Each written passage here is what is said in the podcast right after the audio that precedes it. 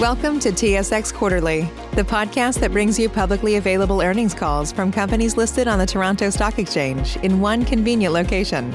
Gone are the days of looking through confusing websites. You'll find the important information right here. Enjoy the call.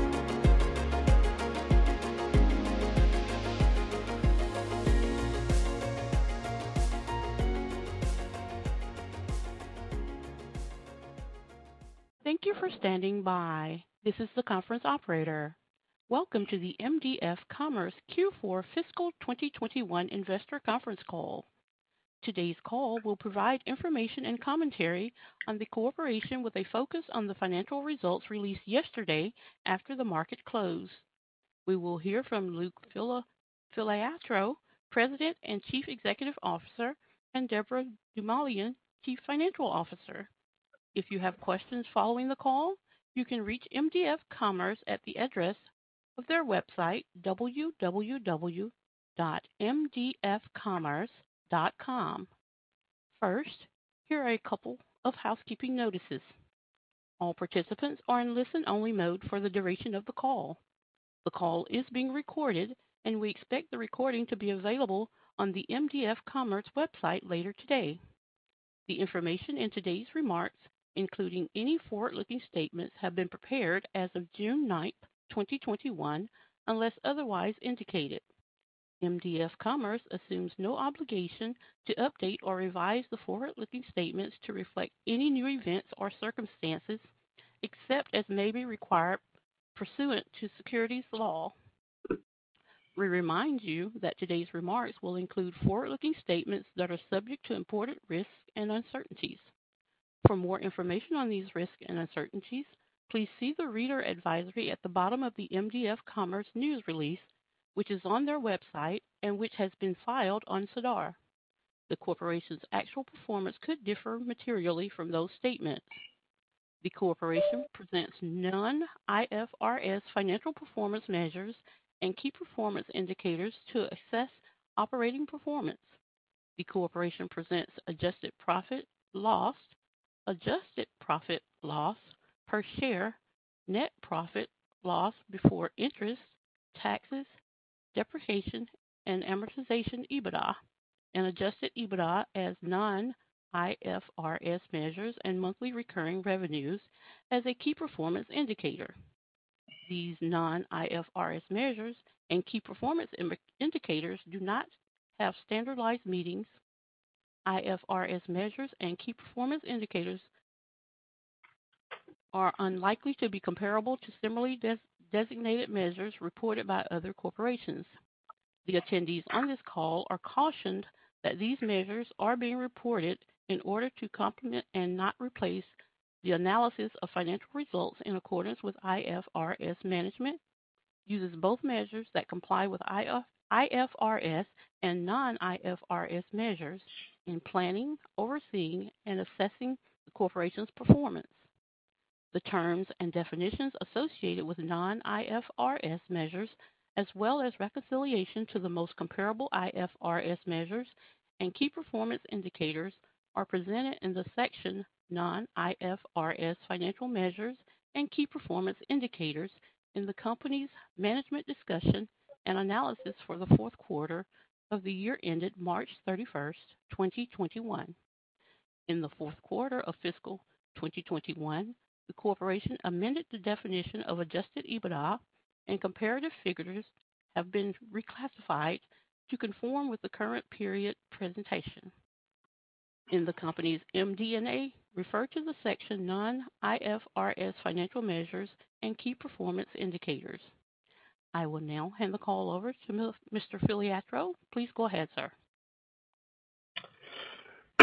Merci, Claudia. Thank you, Claudia. Bonjour tout le monde. Bon matin. Merci d'être avec nous. Good morning, everyone, and thanks for joining us for our Q4 fiscal 2021 result call. What a year we've had. Uh, we will turn to the results we filed yesterday in a moment. First, I want to take a bit of time to tell you about mdf commerce and the state of our operations. Our mission at mdf commerce is to enable the flow of commerce, and we do so by developing and providing our commerce technology solutions to our clients. Our three platforms, unified commerce, strategic sourcing, and e-marketplaces empower businesses around the world, allowing them to generate billions of dollars in transactions on an annual basis. And This includes over 300,000 end-user companies, mostly in North America. This past year marks the first of our five-year strategic plan that we embarked on uh, a year and a half ago. At the heart of this plan is our transformation into a high-growth, cloud-based SaaS company. During an unprecedented global health and economic crisis brought on by the COVID pandemic, we've remained focused on delivering on the needs of our clients and creating value for our stakeholders. Our success is driven by our employees, and we celebrate their many accomplishments during that first year of our transformational journey. The management team is confident that our talented team will meet new challenges as we move forward into the second year of our strategic plan. I invite you to turn to slide five, which shows a diagram, a high-level diagram of that strat plan. The strategic plan was developed to guide the corporation in effectively competing in two significant and growing software markets that enable the flow of commerce. Unified commerce, which includes e-commerce and supply chain collaboration and strategic sourcing. For Q4 2021, total revenue was 22 million, which represents a growth of 16.5% from the same quarter year-over-year. And our annual revenue for fiscal 2021 was 84.7 million, which is up 12.3% over the previous year. This is the highest level of annual growth recorded for any of the past five years. When we embarked on this strategic plan, the biggest challenge was to join with growth, and we've accomplished that significantly. And you can also see that that growth keeps increasing quarter after quarter. So our year average is 12.3%, but fourth quarter was 16%. Certainly trending in the right direction. What's particularly noteworthy is when we look at revenue growth of our strategic focus, namely e-commerce and the U.S. portion of our strategic sourcing. Revenue from the e-commerce solution has grown 107%. That's massive. And Our U.S. strat plan sourcing grew by 20.8%. Again, quite massive. So Our global growth uh, is certainly fueled by our strategic initiatives. But Of course, we still have some older places older pieces that are not growing as fast, and we'll discuss this a bit later. Overall, we're pleased with all that was accomplished during the last year, and we continue to make excellent progress in transforming mdf commerce into a high-growth SaaS digital company. So to effectively compete in these two growth markets, our strategy is focused on five transformational pillars. And here is how we've progressed in the past 12 months. The first pillar was to unite and becoming a single SaaS company. Over the past year, we have rebranded. We have elevated our profile. Look at how many press releases we've published in the last 12 months compared to the last five years. Um, we've greatly simplified and unified how we present our solutions. We've revised our brand architecture. It's now uniform. Our internal services, our technologies, our reporting, and our planning have also been realigned to favor operational unity and efficiency. The second pillar is accelerating product development and adding innovation. We did this by adding new senior product strategists, IT resources that have considerable impact on accelerating our development cycles, strengthening our product innovation, and further monetizing existing assets. All these improvements have been extremely well-received by our customers. We have new versions of our e-commerce solutions, as well as multiple innovations in our strategic sourcing platforms, which helps explain the growth. mdf commerce remains committed to investing in product development that maintains our competitive edge and improves our ability to convert our pipeline. Thirdly, it was the scaling of customer acquisitions. Considerable efforts were put into developing our sales resources and processes. New sales leadership, ongoing sales training. The past year, we've won major accounts such as Aldi, Indigo, AIMCO, the Canning Group, the Government of Newfoundland and Labrador, among others.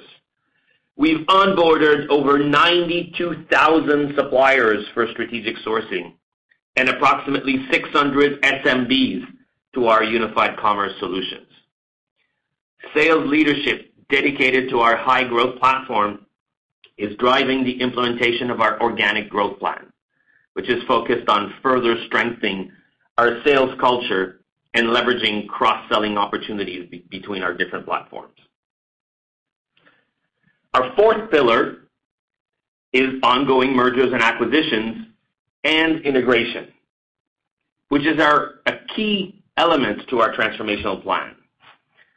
Our acquisition strategy revolves around the specific goals of expanding our geographic footprint and strengthening our product offering. We entered fiscal 2021 just having completed the integration of k-ecommerce and have since acquired an integrated vendor registry, which added 70,000 new suppliers, 400 buying agencies, and increased our coverage to 14 additional states in the in the U.S. These are two very good examples of executing on our strategy, strengthening our product offering for unified commerce and expanding our geographical reach for strat sourcing with the end goal of further consolidating a very fragmented market. Looking ahead, our M&A roadmap is robust. We have targets for both unified commerce and strategic sourcing in our pipeline that we will be executing on. And Last but not least, uh, it's actually probably the most important one, cultivating the culture of talent and productivity. As a software company, the main driver of our success is our people, their talent, and our culture. Over the past year, considerable efforts have been made to bring life to a set of values that empower our teams to innovate, accelerate sales effort, ensure better operational efficiency, better governance, diversity, inclusion. As the tech resource crunch intensifies in Canada and internationally, we've implemented multiple strategies and campaigns across Canada, in the U.S., and parts of Europe to source the new talent required to support our accelerating growth trajectory. This is just anecdotal, but uh, our hyperlocal recruiting campaign and our partnership in Ukraine, I was informed earlier this morning that we've actually recruited our two first candidates from these campaigns. It's starting to work. As we exit fiscal 2021 with the fastest growth trajectory experienced by mdf commerce in several years, management has identified a few foundational elements that need to be addressed in order to scale more efficiently in the future. Accelerated growth revealed that there are opportunities to improve efficiencies and margins by upgrading some technology in key areas as we increase the number of large deployments.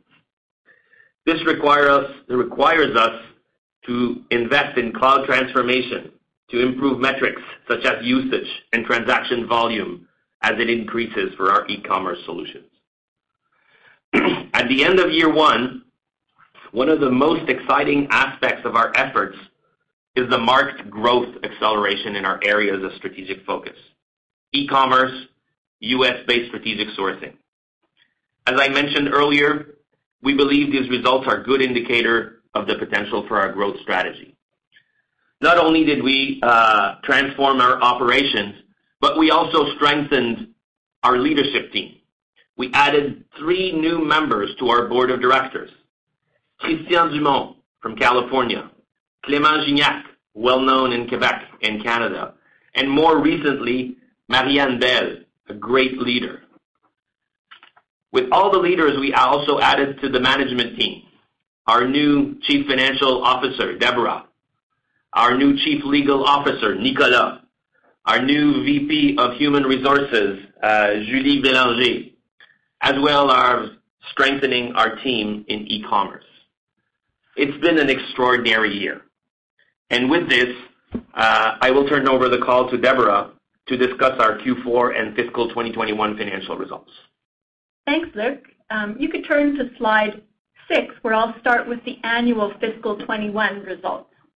Total revenue, as Luc mentioned, was 84.7 million. That compares to 75 million reported in the previous year, an annual growth rate of 12.3%, and as Luc mentioned, the highest level of annual growth recorded in the past five years. We look at our revenues under three strategic platforms. Um, Unified Commerce represents about 44% of our revenue, Strategic Sourcing 39%, and e-marketplace is about 17. The Unified Commerce platform, which includes our supply chain collaboration and our e-commerce solutions, generated 37.3 million for fiscal 2021, an increase of almost 12 million dollars at 47% compared to our revenues of the previous year at 25.5 million. The Strategic Sourcing platform generated 32.7 million, an increase of 7.8 compared to 30.3 million in the previous year. When we look at our e-marketplaces platform, it generated 14.7 million for fiscal 2021. That's down 25.3 compared to revenues of the previous year of 19.7 million. If we focus on our two growth platforms, the Unified Commerce, which we saw the growth at 47% year-over-year, and specifically our U.S.-based Strategic Sourcing, um, these are the areas we see the highest growth potential. First, for Unified Commerce, which includes our, again, supply chain, um, and our e-commerce solutions. Um, on the e-commerce lever, we have two solutions, Orckestra, which is our larger enterprise solution, and it contributed 7.1 million of the year-over-year increase. And the increase in revenue in our Orckestra solution is really around organic growth, new clients, and increased transaction-based revenues year-over-year. In e-commerce, which we acquired in December 2019, we strengthened our e-commerce solution offering, and it contributed 5.4 million to the year-over-year increase in revenue.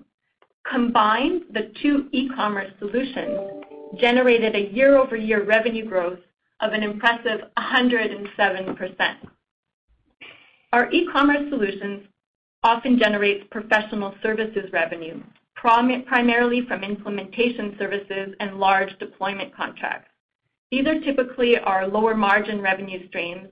Um, they're lower margin than the recurring revenue from right of use licensing or our typical SaaS revenue. We introduced a partner strategy to decrease our focus on implementation services in favor of focusing on higher margin SaaS revenue. In our supply chain collaboration, we saw a decrease in year-over-year revenue of um, 0.6 million. and This is mainly around certain retailers which were negatively impacted Um, due to the COVID-19 pandemic, as this is really a lower um, volume uh, business and where we saw lower transactions and volumes that is driving that revenue down year-over-year. If we turn to Strategic Sourcing, this is a solution where the public sector is at the heart of the value proposition and represents some of our highest quality and most efficient revenue streams. This year, it was in the U.S.-based Strategic Sourcing solutions that we saw the highest year-over-year growth, and that was 20.8%. The acquisition of Vendor Registry in fiscal 2021 broadened our U.S. strategic sourcing geography and our footprint there. We believe that the U.S.-based government infrastructure spending will provide us a wonderful opportunity for pipeline growth and conversion. Turning to the eMarket platform, where we saw revenue for the year of 14.7, but an overall decrease uh, in growth of 25.3%. Here, this is a marketplace which has um, you know, many different types of business. And we feel that the pandemic negatively impacted our eMarketplaces solutions, specifically in areas such as automotive automotive parts, like our Caris business, electronic components, which is our Broker Forum, and of course, diamonds and jewelry in Polygon, and even in Jobboom in the early days of the year, where we saw online recruitment slow down. Now, ironically, as we'll discuss in a few minutes, the global job market and related recruitment activity has completely turned around as we exit 2021, and we're seeing unforeseen demand for top tech talent. Overall, we expect the eMarketplace revenues will continue to have less of an impact on the corporation in the future as we focus on our higher growth solutions, namely the strategic sourcing and unified commerce platforms. If you turn to slide seven, uh, sorry, just before that, I'll cover the uh, year-over-year um, results in terms of net loss for the year was 7.6, and that represents 0.38 per share. And adjusted EBITDA for the year was 5.7 million, and that compares to 10.3 of the full year last year. Um, we mentioned in the early part of the call that we did amend our definition of adjusted EBITDA to adjust for acquisition costs and restructuring costs. And we exclude these excuse me, exclude these, exclude these, having trouble, um, because we don't believe that they're representative of our core business. And we adjust them so that the periods will be comparative um, from one to the other. Overall, adjusted EBITDA declined year-over-year due to increased foundational investments in operations, sales and marketing, R&D, and professional services that support our implementation and strategic initiatives and our overall transformation plan. Foundational investments are expected to improve scalability and efficiency over time. Now we can turn to slide seven for the Q4 2021 results. Um, total revenue was 22 million, again, representing a nice growth quarter-over-quarter at 16.5%, and that's up from 18.9 million in the previous year. The corporation's unified commerce and strategic sourcing saw again the highest growth in the fourth quarter, while e-marketplaces was stable or declining in some of the marketplaces uh, quarter-over-quarter. In unified commerce platform, where we saw 9.7 million, that represented growth of 29.5%. Again, in the e-commerce solutions, that is part of Orckestra and our k-ecommerce, we saw an increase of revenues of 2.4 million together compared to the same quarter of fiscal 2020. K-ecommerce, which was acquired by the corporation in December 2019, contributed uh, 2 million dollars in revenues in the fourth quarter, compared to 1.6 million in the quarter before. Sorry, the Q4 of the previous year. The increased demand for e-commerce services, which accelerated in the context of COVID-19, has resulted in higher right of use revenues, higher professional services revenues that are supporting large customer deployments. For strategic sourcing, the revenue for the quarter was 8.7 million, or up 15.4 over the previous Q4. Revenue increased um, by 1.4, essentially over the Q4 this year versus Q4 last year. Again, we saw that the corporation's U.S.-based solution, BidNet, contributed the majority of the revenue um, quarter-over-quarter, including the corporation's acquisition of Vendor Registry, which was in November 2020. Again, we say that the U.S.-based strategic sourcing solutions are really benefiting from organic growth in revenues driven mainly by new buying agencies which are driving up an increase in the number of paying suppliers and an overall increase in revenues compared to 2020. In e-marketplaces, we saw revenues at 3.6 million, a slight decline um, over the prior year, uh, representing 6.7%. Overall, we see in the e-marketplaces platform slightly negatively impacted by the COVID-19 pandemic, as most of the solutions experienced lower memberships or lower transaction volumes in their respective industries. Turning our attention to our margins, gross margins were about 61% compared to the prior year at 67. The decrease in gross margin percentage is mainly due to professional fees revenue that yield lower margins, um, and this relates to large customer deployments, mostly in e-commerce. We also saw higher costs of hosting and licensing from our cloud-based solutions. We expect that gross margin percentages will remain compressed temporarily until the ongoing deployments in e-commerce are delivered. Operating expenses were 16.7 million, and this compares to 14.9 million in the fourth quarter of 2020, an increase of about 12%. The increase in operating expenses is primarily due to higher salaries and related expenses due to higher headcount and the cost of labor. Q4 salary expenses were offset by um, 0.7 million of wage subsidies from the Canadian government. That's the Canada Emergency Wage Subsidy program. And for the year, that amount was uh, the subsidy amount was 3.4 million. Concluding on Q4 with net loss, which was 2.9 million or 0.12 per share, basic and diluted, and this compares to a loss of 6.8 million or 0.45 loss per share, basic and diluted for the same quarter of fiscal 2020. Adjusted EBITDA was um, 200,000 for the fourth quarter of fiscal 2021 compared to 700,000 reported in Q4 of 2020. The adjusted EBITDA decline year-over-year is mainly due to increased foundational investments where we saw operations, sales and marketing, R&D, and again, professional services that were required to support the corporation in implementing its strategic initiatives, transformation plans, and large customer deployments. We believe that as deployments accelerate over the coming quarters, personnel and professional service expenses will remain elevated, and we expect to continue to make foundational investments to improve our scalability as we grow. Margins might continue to be uh, compressed as we make the required investments to improve our scalability. A few words on our balance sheet.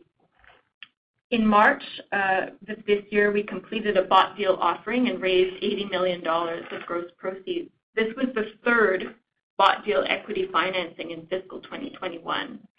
Combined with a new credit facility that is based on monthly recurring revenue and having paid down our long-term debt in Q3, we really strengthened our balance sheet and our overall financial position.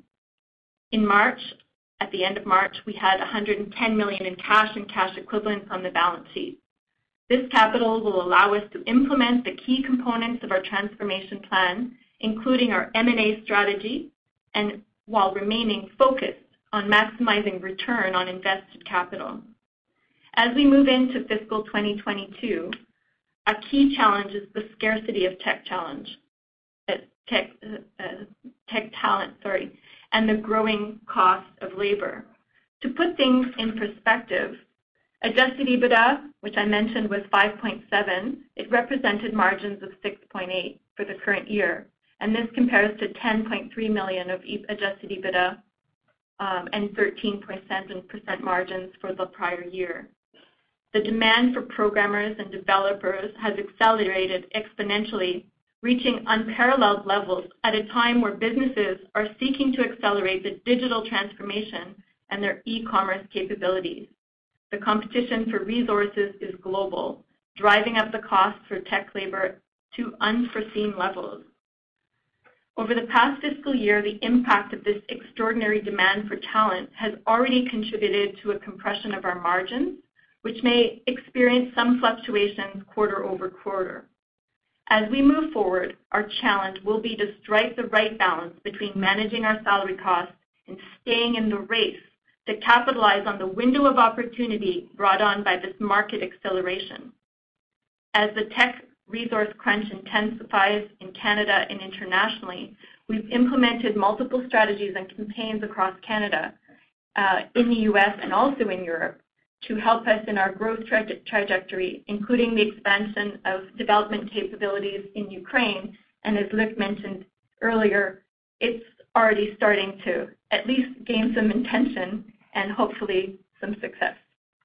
With that, I turn it over to Luc.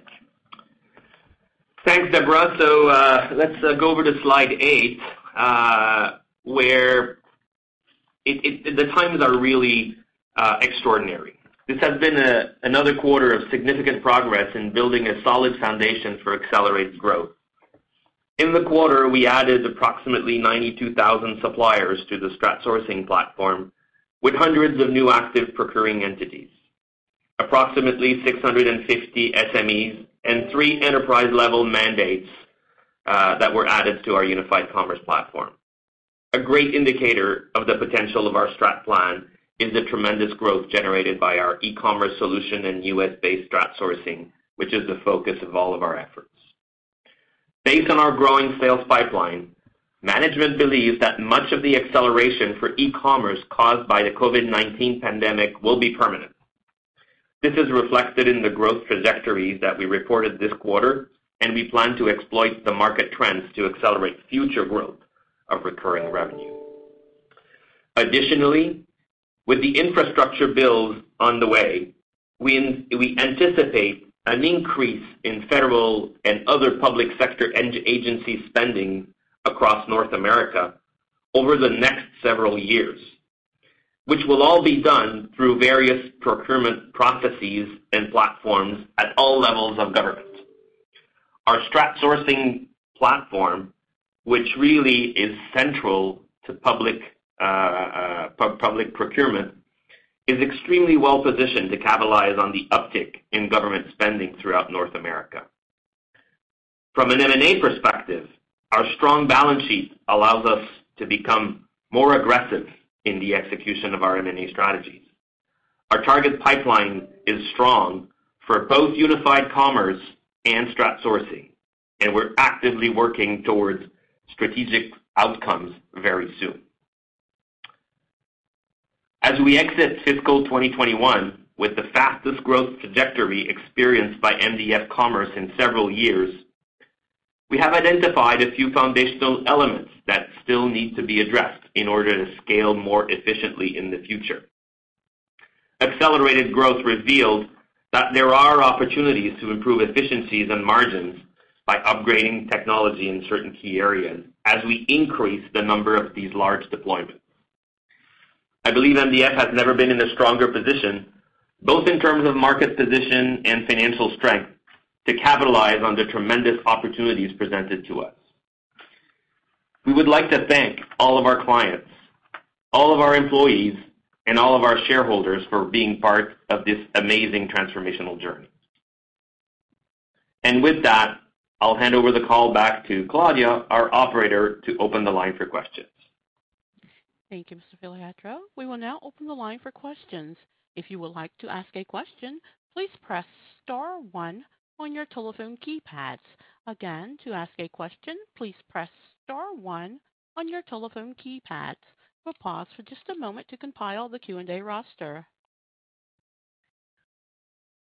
Say goodbye to your credit card rewards. Greedy corporate mega stores, led by Walmart and Target, are pushing for a law in Congress to take away your hard-earned cash back and travel points to line their pockets. The Durbin-Marshall credit card bill would enact harmful credit card routing mandates that would end credit card rewards as we know it. If you love your credit card rewards, tell your lawmakers, hands off my rewards. Tell them to oppose the Durbin-Marshall credit card bill.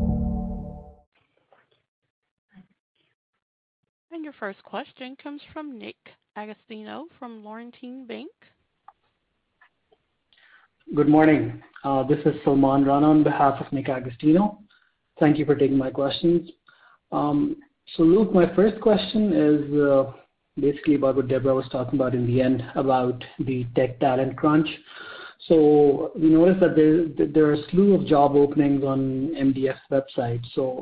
Are those uh, job openings to fill new roles or to backfill old roles? Or said differently, because of the tight labor market, are you having issues both finding as well as retaining existing employees? Um, well, thank you for that question, and it certainly is a challenge that seems to be across all the tech sector. Uh, we're in touch with, you know, many peers, and the demand for basically digital pro digital experts and programmers has has just elevated exponentially, I'd say probably starting around a little bit before Christmas. So uh the growth that you see in our numbers is obviously requires additional talent. And uh we uh we still have quite a few job openings, and we have uh, went outside of our usual ways of recruiting in order to fill the positions that we have so we can deliver uh, the various uh, systems to the clients. We went into a very, you may have noticed, uh very hyper-local recruiting campaign where we're targeting specific, I would say, low-density areas uh, around, uh, for example, in Quebec, uh, around the city of Sherbrooke, in and around Lac-Saint-Jean. We've also been very active in the Kitchener-Waterloo area. We've been active in Tennessee, where we already have a base with Vendor Registry. And we've recently signed a partnership with a company in Ukraine, which is helping us put together a fairly large development center. And as I mentioned anecdotally, although we just signed this a week ago, uh, we're already seeing some input of new talent uh, at a reasonable cost. But it is an unforeseen uh, activity which we're feeling both from, you know, the cost of the new people that we recruit are asking for sometimes salaries which are, you know, quite higher than what we would have expected. Uh, and we even see it uh, in our JobBoom platform, which uh, quite interestingly is itself seeing a level of demand that is beating records from five, six years ago. So definitely the job market is a challenge that we are undertaking, but we took various solutions address this, and I'm very confident that we will be able to fill those positions in the appropriate time and be able to deliver on our customers' orders because our pipeline uh is absolutely full, uh and this seems to be the case in many different sectors. Okay, that's very helpful. And of course, you you just mentioned the partnership in Ukraine as well. We're seeing that that started to gain some momentum. Um, are you expecting any potential cost savings um, as a result from that partnership? Uh, still experimenting a little bit. Uh, the cost of resources, uh, as from what we can see is, you know, less than a similar person would cost uh, in North America. And with the uh, success that we've been having for the last year and a half about all working remote, um, it uh it really uh, we expect the same level of productivity. We we don't expect any issues. And I have to mention, we already had about a dozen people in Ukraine and have had them for a long time. So this isn't completely new to us. We just increased the level of effort and made the conscious decision to to look to grow that development center significantly.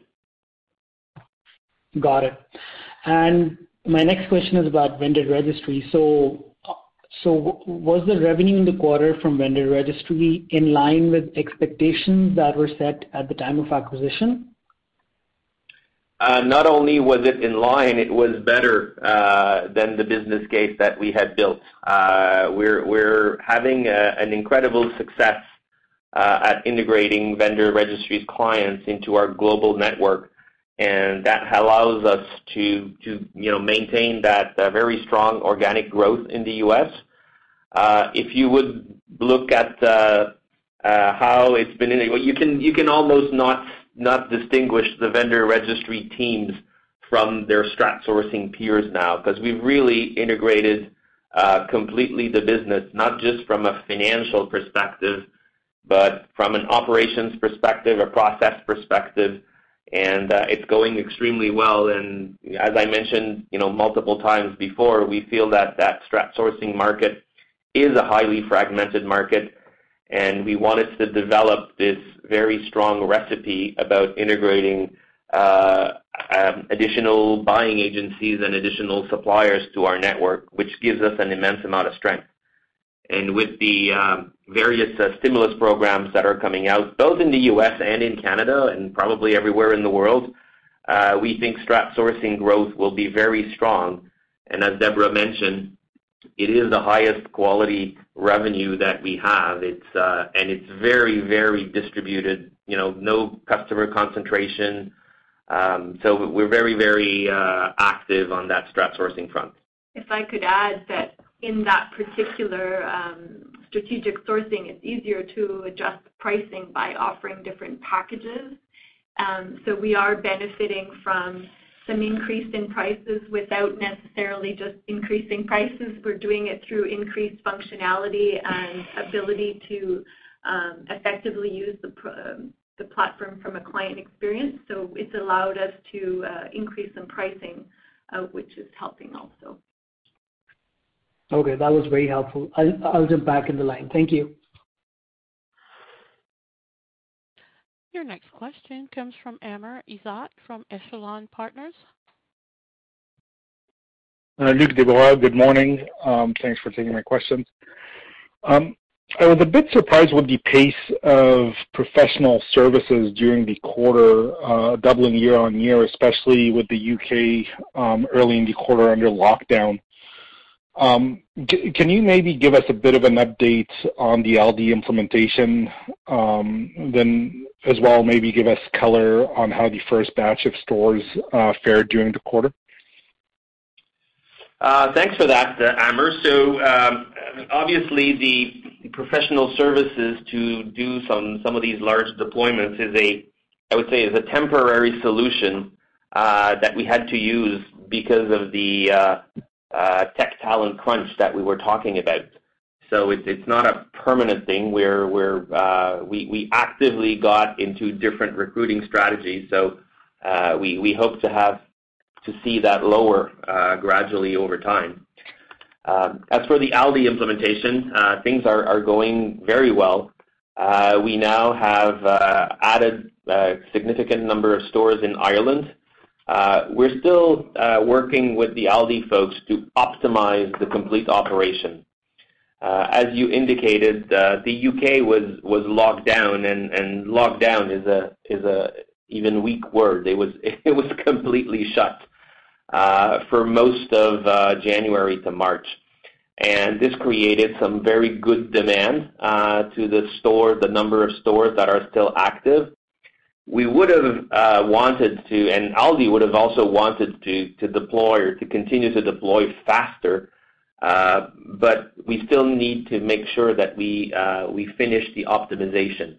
And the optimization is not just about the actual ordering and the digital software that we supply, but it's about the whole operation. The fact that the stores are in very highly dense population areas, they're typically quite small from uh, a square footage perspective, very packed, and the picking of the articles in the store still requires some optimization.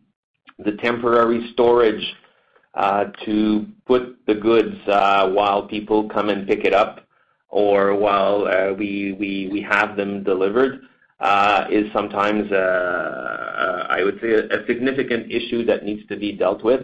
The availability of labor to do the pick, uh, the picking in the stores uh, is something we need to further optimize. So we're still experimenting with various, um, I would say, strategies before we do the complete uh, rollout.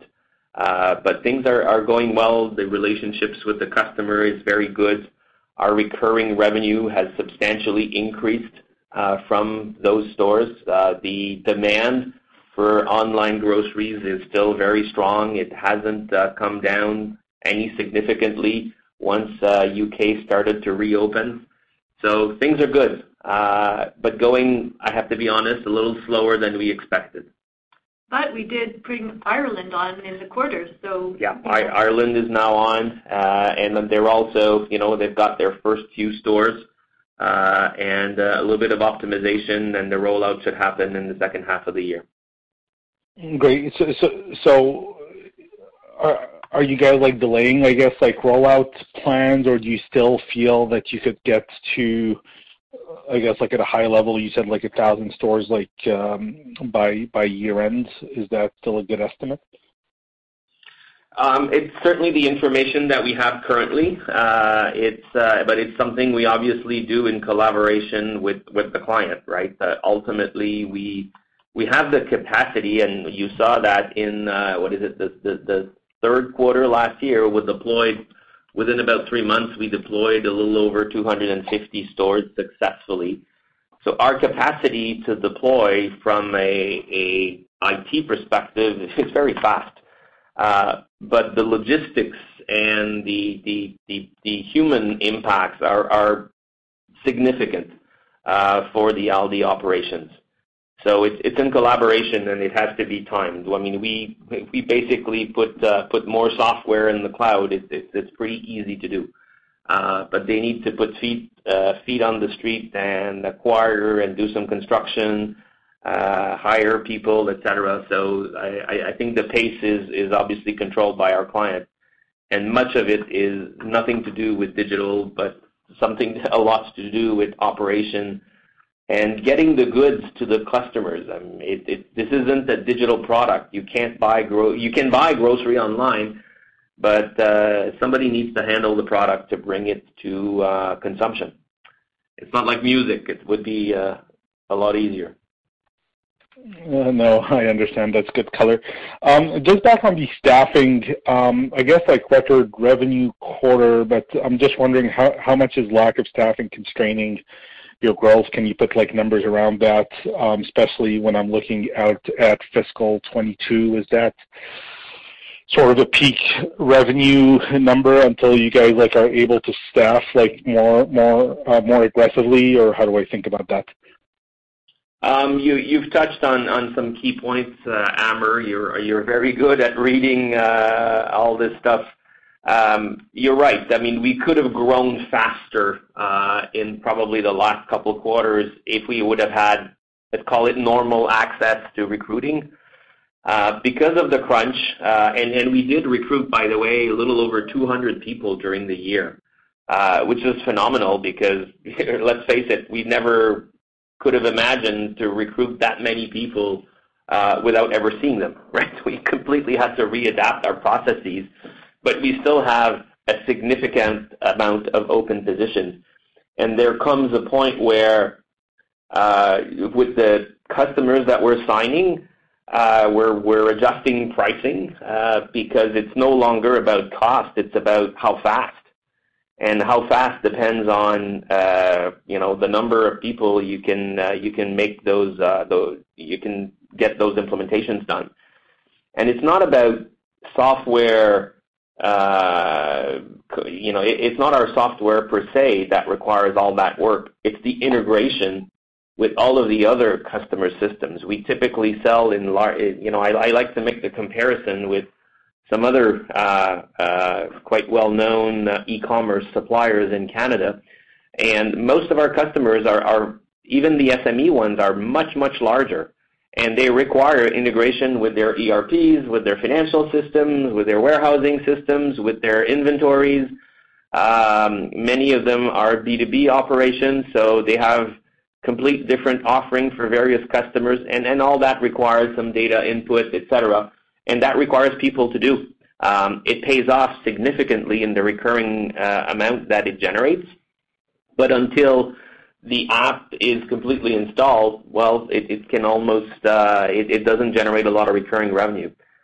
So we're uh, we're sort of uh, trying to find the best, the most efficient balance uh, between either increasing our, our staffing costs to a point where yeah we will capture the demand, but uh, it'll be hard on the margins and slowing down to, or, or sorry, letting ourselves be desired a bit more and trying to, you know, uh, get our customers to wait up a little longer to get their implementation. Uh, and in doing that, we, we were hoping to keep a little more healthier margins. So we're still looking for that right balance, but the various recruiting initiatives that we undertook in the probably last two, three months are, starting to work. It's, it's definitely uh, an unforeseen problem. And uh, I have to say, I've been in, in IT business for a long time, and talent was always, uh, you know, the most uh, difficult challenge you had. But it's now to a point that I've never seen before. Uh, we, we, we have to tell customers that we can't start their projects until six months or nine months and you know it's uh, it's the reality, and it seems to be happening in every sector in this post-pandemic thing. Go try to find a plumber to uh, to fix your uh, your household stuff, and it's the same types of problems that we see. No, I I hear you.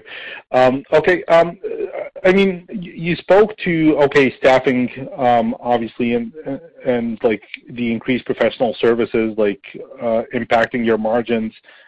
Um, but uh, I'm just wondering how far are we in the process of reinvesting in the business? So when I, when I'm looking at EBITDA margins for fiscal 22, okay, I get the message, uh, probably compressed for two, three quarters, but do we start to see an uptick maybe uh, by the end of fiscal 22? Is that fair? Um, that, that's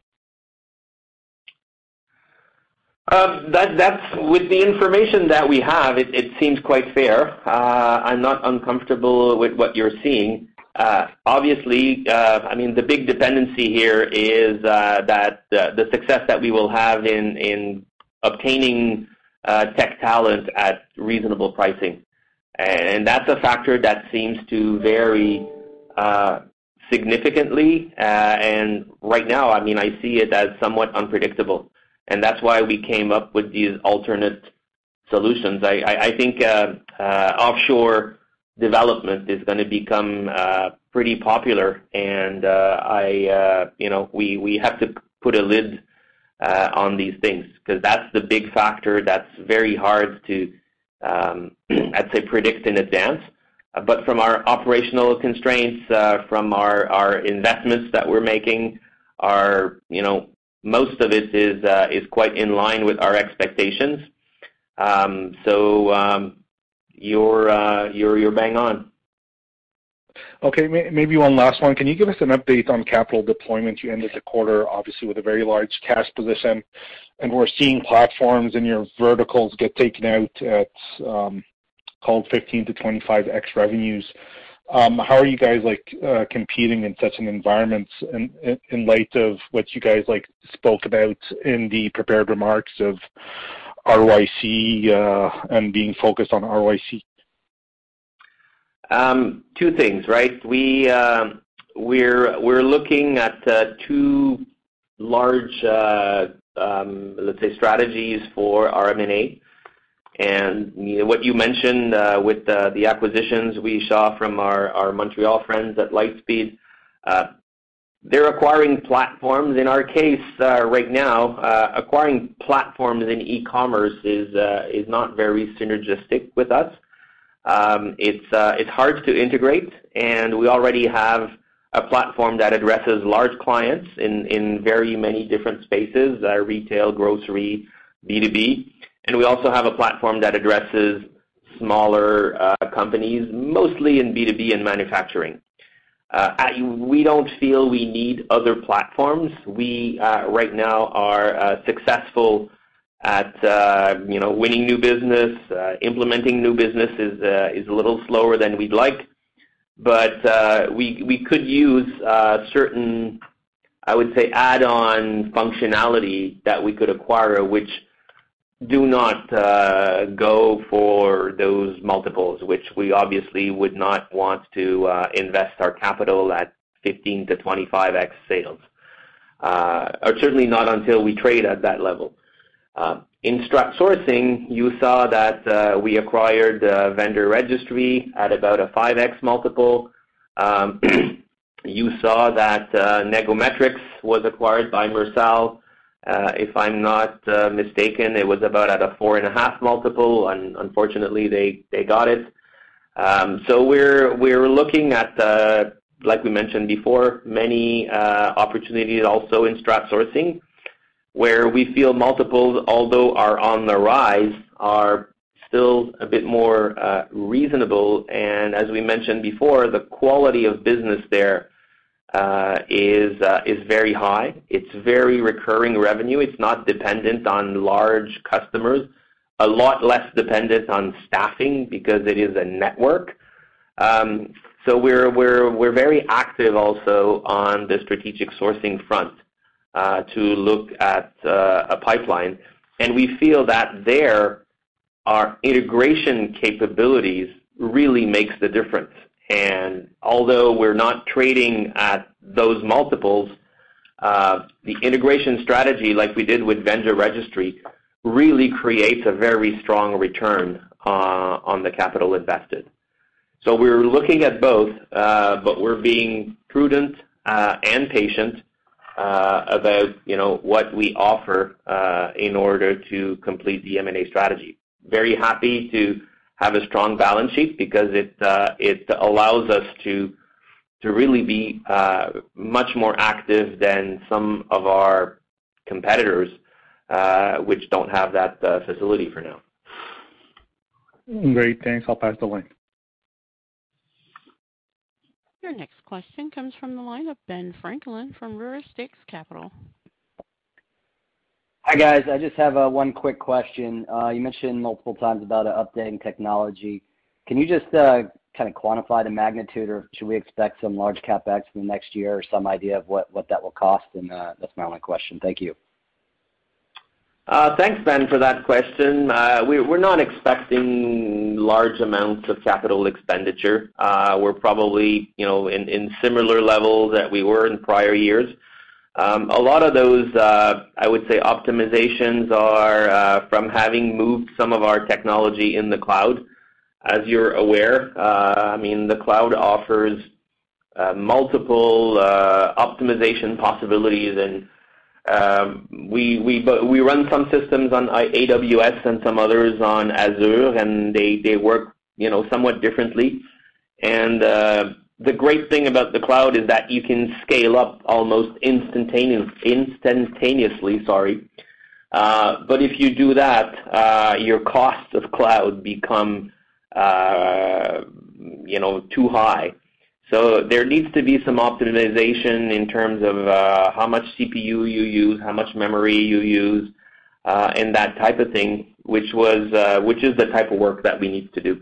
So it's really optimizing uh, microservicing, uh, or sorry, wrapping certain of our systems in microservices so that when we scale, and we do see uh, large spikes of scaling, we have to make sure that our um, cloud costs stay in line with our expectations. So that's that's mostly that type of work, which is done with our existing staff for now. Thank you. Your next question comes from the line of Richard Tse from National Bank Financial. Hi, this is um, Mihir Rao calling in for Richard. Um so thanks for taking my question. So I just wanted to touch a bit on the uh, gross margins. So I know um, you guys have been saying that gross margin is being pressured by the uh, professional services. Just wondering, once that stabilizes, um, what do you expect gross margins to be? Right. Um and so the gross margins, remembering here that we're talking about the sort of cost of sales margins, the professional fees we are being paid for the professional fees, so typically there's a revenue and an expense, obviously, for our staff. So those are where the margins are more compressed. When we get back into the more typical SaaS revenue, then it's you know, a licensing fee, and really the cost of sales aren't really aren't there. Um, when we look at the adjusted EBITDA type of margin, um, that's where the biggest fluctuation is going to be the timing of salary costs. So as we look to accelerate, you know, bring on clients, we need to have uh, talent in place. We know that the talent cost is increasing. So that's where it's harder to predict where we're going on the EBITDA margins. Um, but certainly from the cost of sales type growth margins, then we feel comfortable that those will improve just naturally as we finish deployments and get back into um, the SaaS revenue. Okay. Sorry, just to clarify, so would it go back to about like um, mid to high 60s level? Is that kind of what the aim would be? Uh, yeah. For sure. So before we were getting into these very very large implementations, which we do have healthy positive margins on, they're just lower margins than the SaaS revenue. So when we think about our our year, we had professional services revenue of about 12 million dollars, and that's you know, going to be um, just that slightly lower margin than we would have had or that we would have on a pure recurring revenue. So for sure, once we get past Now, in another sense, we hope that we're going to continue to do new client wins, and therefore we will have deployments. So that could be a good news story going forward. So, um, but for existing clients, then for sure those margins will start to increase as as stores, if, for example, Aldi or other clients where the implementations are complete and we get back into doing our main business of SaaS type revenue. Okay, thanks for that. And then just uh, one last question. So uh I know you guys mentioned there was some weakness in the uh, supply chain solutions. Just uh, wondering, um, as the U.S. has opened up a bit, um, are you guys seeing any trends there that are notable in terms of um, that picking up again? Definitely. I mean, what's happening in supply chain is, unfortunately, there are some suppliers that didn't make it through. Uh, we're gaining new suppliers uh, for our large ecosystems, and they're coming on board. We see consumption, we see the amount of traffic uh, increasing. And you see a flat, little bit declining revenue, but there's a lot of additional new clients, new suppliers who are using the systems. And what's happening is that although it's flat declining, uh, it's actually a mixture of those suppliers that just went off uh, because they shut down or they closed that are being replaced. So we've replenished significantly uh, the supply chain line of business. They've had a lot of luxury business, luxury retail in there, so that slowed down obviously in the current year. But then other things, you know, think of a client like something like Indigo, where you know, now there's there's a lot going. the volumes are picking up. It's a new client. So, um, we think that the pandemic did have an impact there, and uh, hopefully uh, we'll see some uh, return to to the normal and increase in that. Okay. Thanks so much for that color. I'll pass the line. I show no further questions at this time. I will turn the call back to Mr. Filiatreault. Well, uh, thank you very much uh, for being with us this morning. Merci beaucoup d'avoir été avec nous ce matin. Uh, encore une fois, merci à tous nos employés, tous nos clients et tous nos investisseurs. Thanks to all of our staff, our clients, and our investors Uh, for supporting us. And uh, we're excited to continue uh, the journey that we're on and looking forward to meeting some of you in person, hopefully soon. Mm-hmm. Have a great rest of the day, guys. Merci à tous. Merci à tout le monde. This concludes today's conference call. You may disconnect your lines. Thank you for participating, and have a pleasant day.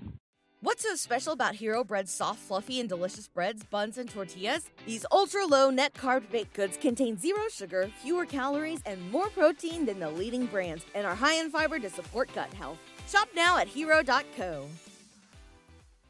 The new year is the perfect time to start building credit scores. Because when your credit scores increase, your opportunities do too, like loan approvals and lower interest rates. Chime makes it easier to keep building your credit with a secured Chime Credit Builder Visa credit card. You can use Credit Builder everywhere Visa credit cards are accepted. Chime helps you build your credit score safely by using your own money to make everyday purchases and on time payments. To apply, just open a Chime checking account with a $200 qualifying direct deposit. And don't stress, there's no annual fee or credit check required to apply and get started. Start building your credit history and finding new opportunities with the secured Chime Credit Builder Visa credit card. Get started today at chime.com slash build. That's chime.com slash build. The Chime Credit Builder Visa credit card is issued by the Bancorp Bank NA or Stride Bank NA, members FDIC. Late payment may negatively impact your credit score. Results may vary.